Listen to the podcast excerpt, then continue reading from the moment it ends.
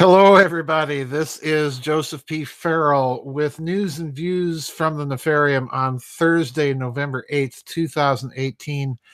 I'm here really early. Um, I'm here about two in the morning. I, just, I couldn't sleep, got up, and I thought, let me see about the stories in the inbox and what's going on um, with the Nefarium. And I found I found a couple of really very interesting stories that I want to share with you. Uh, these were shared by one of our regular contributors of articles and so on in Australia. But anyway, before we get to that, um, I want to remind everybody there is a vid chat Friday. Uh, that will be the African European members time zone vid chat. That'll start about two o'clock. Uh, the schedule actually says 2.30, but it's going to be actually probably 2 o'clock and as usual, I'll be in the um, in the pre-chat uh, earlier than that. So don't forget that that's coming up, and I will have a couple of announcements also uh, for the members uh, in the in the uh, vid chat. So anyway, as you might have guessed, the elections are over. in the United States, and you know, I, I had to joke about it because, as most of you have heard by now, the Republicans held uh, held the United States Senate. The Democrats picked up the majority in the House of Representatives. And so I'm thinking, well, the Russians only hacked half of the election, apparently, this, this time. Which brings me to the subject of today's news and views from the Nefarium, because these two articles are concerning our good friends, those pesky Russians, and uh, their plans for space. Okay. Now, I want to set this in a very serious context because I'm, as you probably have guessed from following the blogs and so on, following the things I've been uh, talking about, speaking at conferences about in the last decade or so, I increasingly think it's becoming very, very difficult to disentangle the geopolitics and international finances of the world from what's going on in space. And the case in point is today, I have a couple of articles I want to uh, read a few brief paragraphs from. These articles both appeared on RT on their website.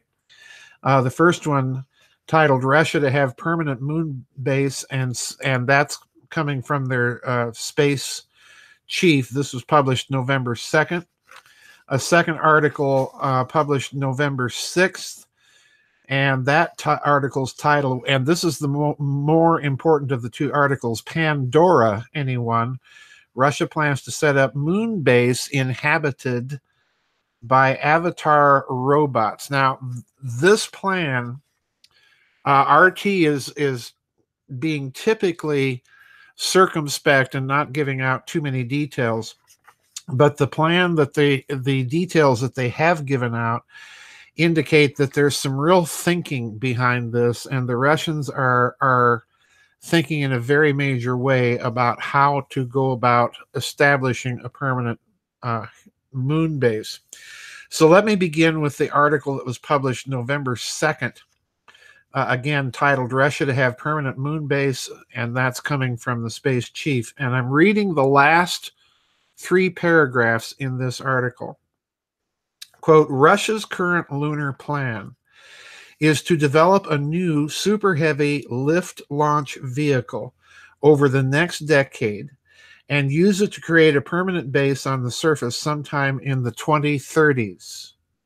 Roscosmos, that's the Russian space agency, is also collaborating with other space agencies on the Lunar Orbital Platform Gateway, a project to build a manned space station orbiting the moon. Now, that that plan is, I think, genuine because the Germans proposed a, a similar plan just a couple of years ago, uh, and I think that this is the platform that they want to use to establish a uh, more permanent human presence on the surface of the moon and use it also as a jumping off point, perhaps for future missions uh, to deeper space. But in any case, that's going ahead.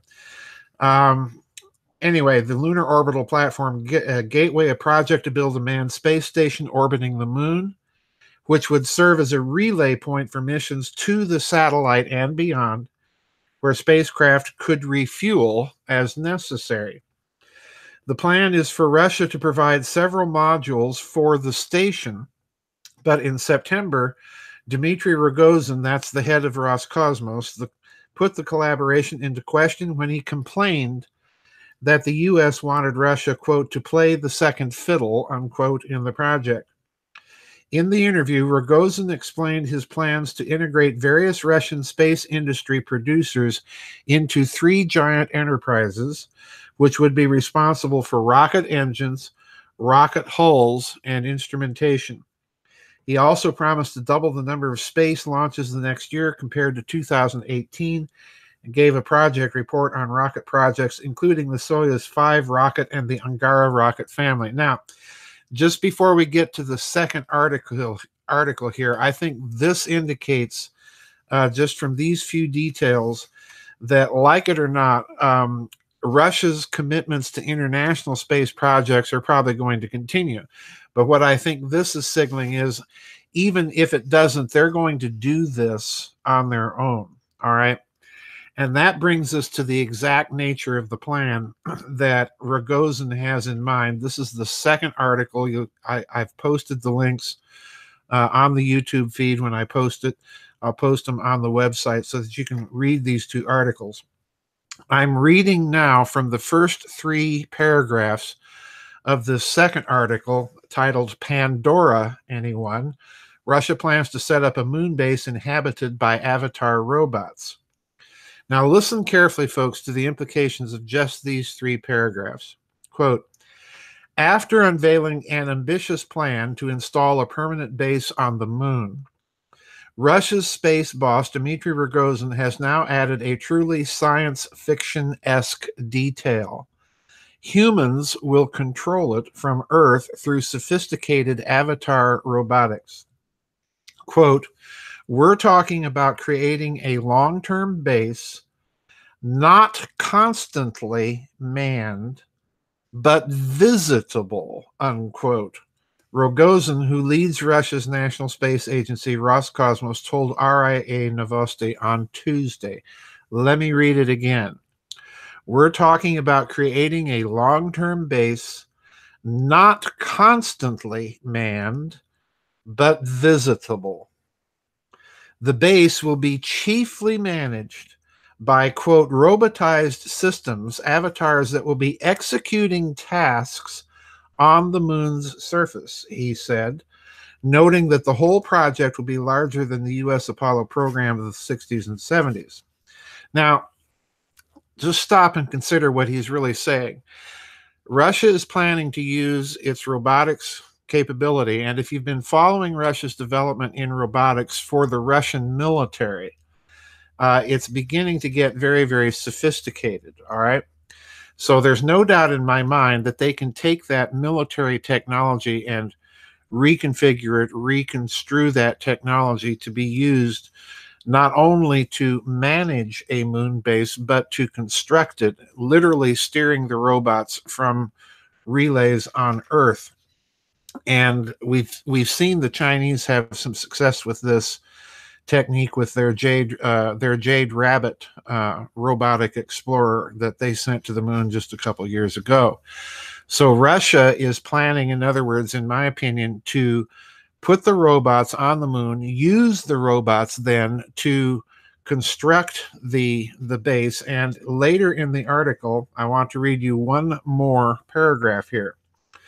Undoubtedly, the moon's grayish scenery looks bleak compared to Pandora, referring to the movie Avatar, to Pandora's vivid colors, but the main idea likely remains the same.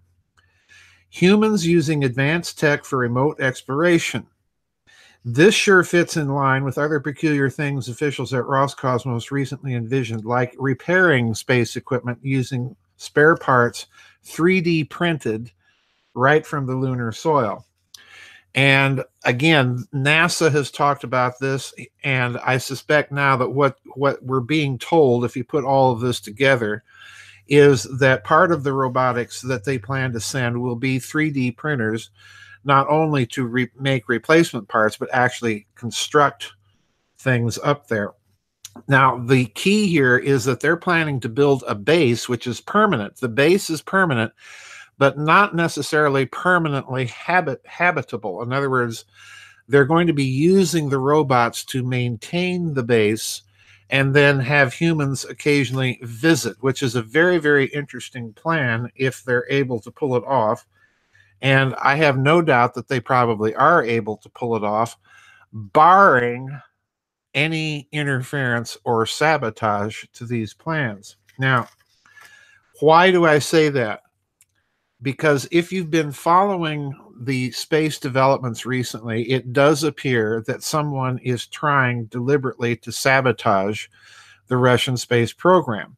We've seen the holes in the International Space Station that are now admitted at least to be deliberate, and the Russians are choosing their words carefully, but they're strongly hinting that it was sabotage, not merely uh, negligence, because these holes have appeared uh, on other parts of Soviet or of Russian craft. And finally, we had the recent launch failure uh, in Russia. So it appears to me that the there are parties that want to keep the Russian space program under suspicion. And let's not forget the the Russians back in the 1970s tested their version of the big moon booster. Uh, I forget what it was called, and there is strong evidence that when that booster failed, that that it may have been sabotage, namely uh, American intelligence. Which brings me to the final point here. I think if you put this set of announcements in with the recent comments uh, from President Trump in this country about creating a space force, what I suspect you're seeing now is a geopolitical or kind of exopolitical manifestation of tensions that are going to be carried back into space.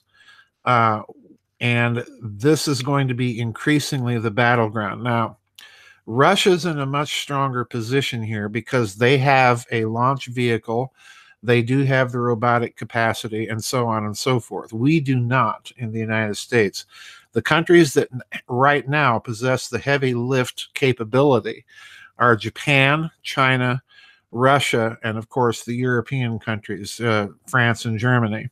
So there are very few countries that have the heavy launch capacity to make a public space program like this work, which raises the question of whether or not there are going to be secret plans along these lines to develop moon bases, but using more exotic launch technology than chemical rockets, if you take my meaning.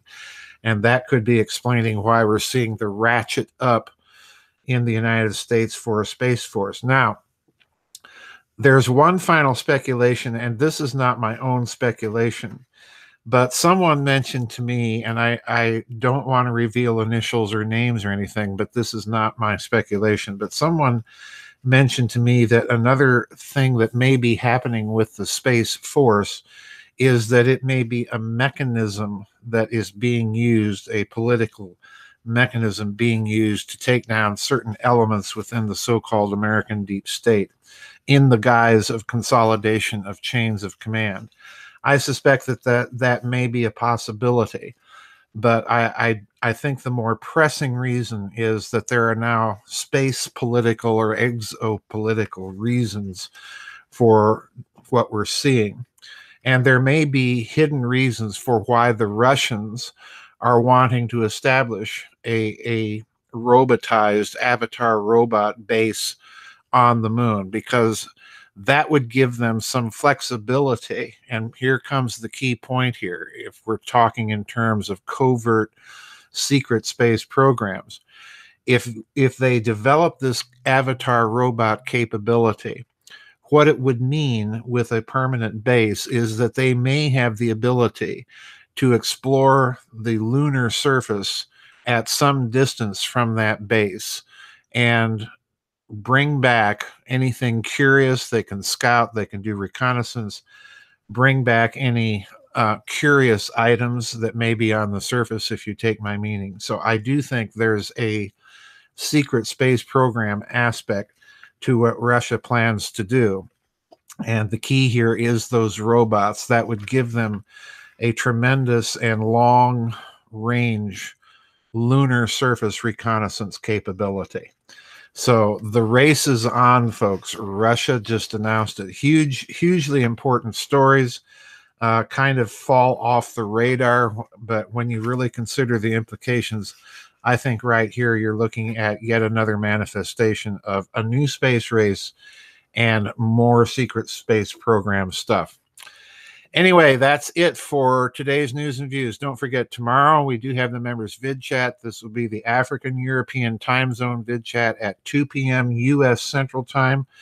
Uh, as usual, I'll be in the chat room early. Get your questions in. Please remember when you email me your questions or your comments, put vid chat questions in the subject header of the email, all in capitals, so that I will know that that it's for the vid chat. Anyway, interesting stuff going on in Russia. We'll see you on the flip side, folks. Bye bye and God bless.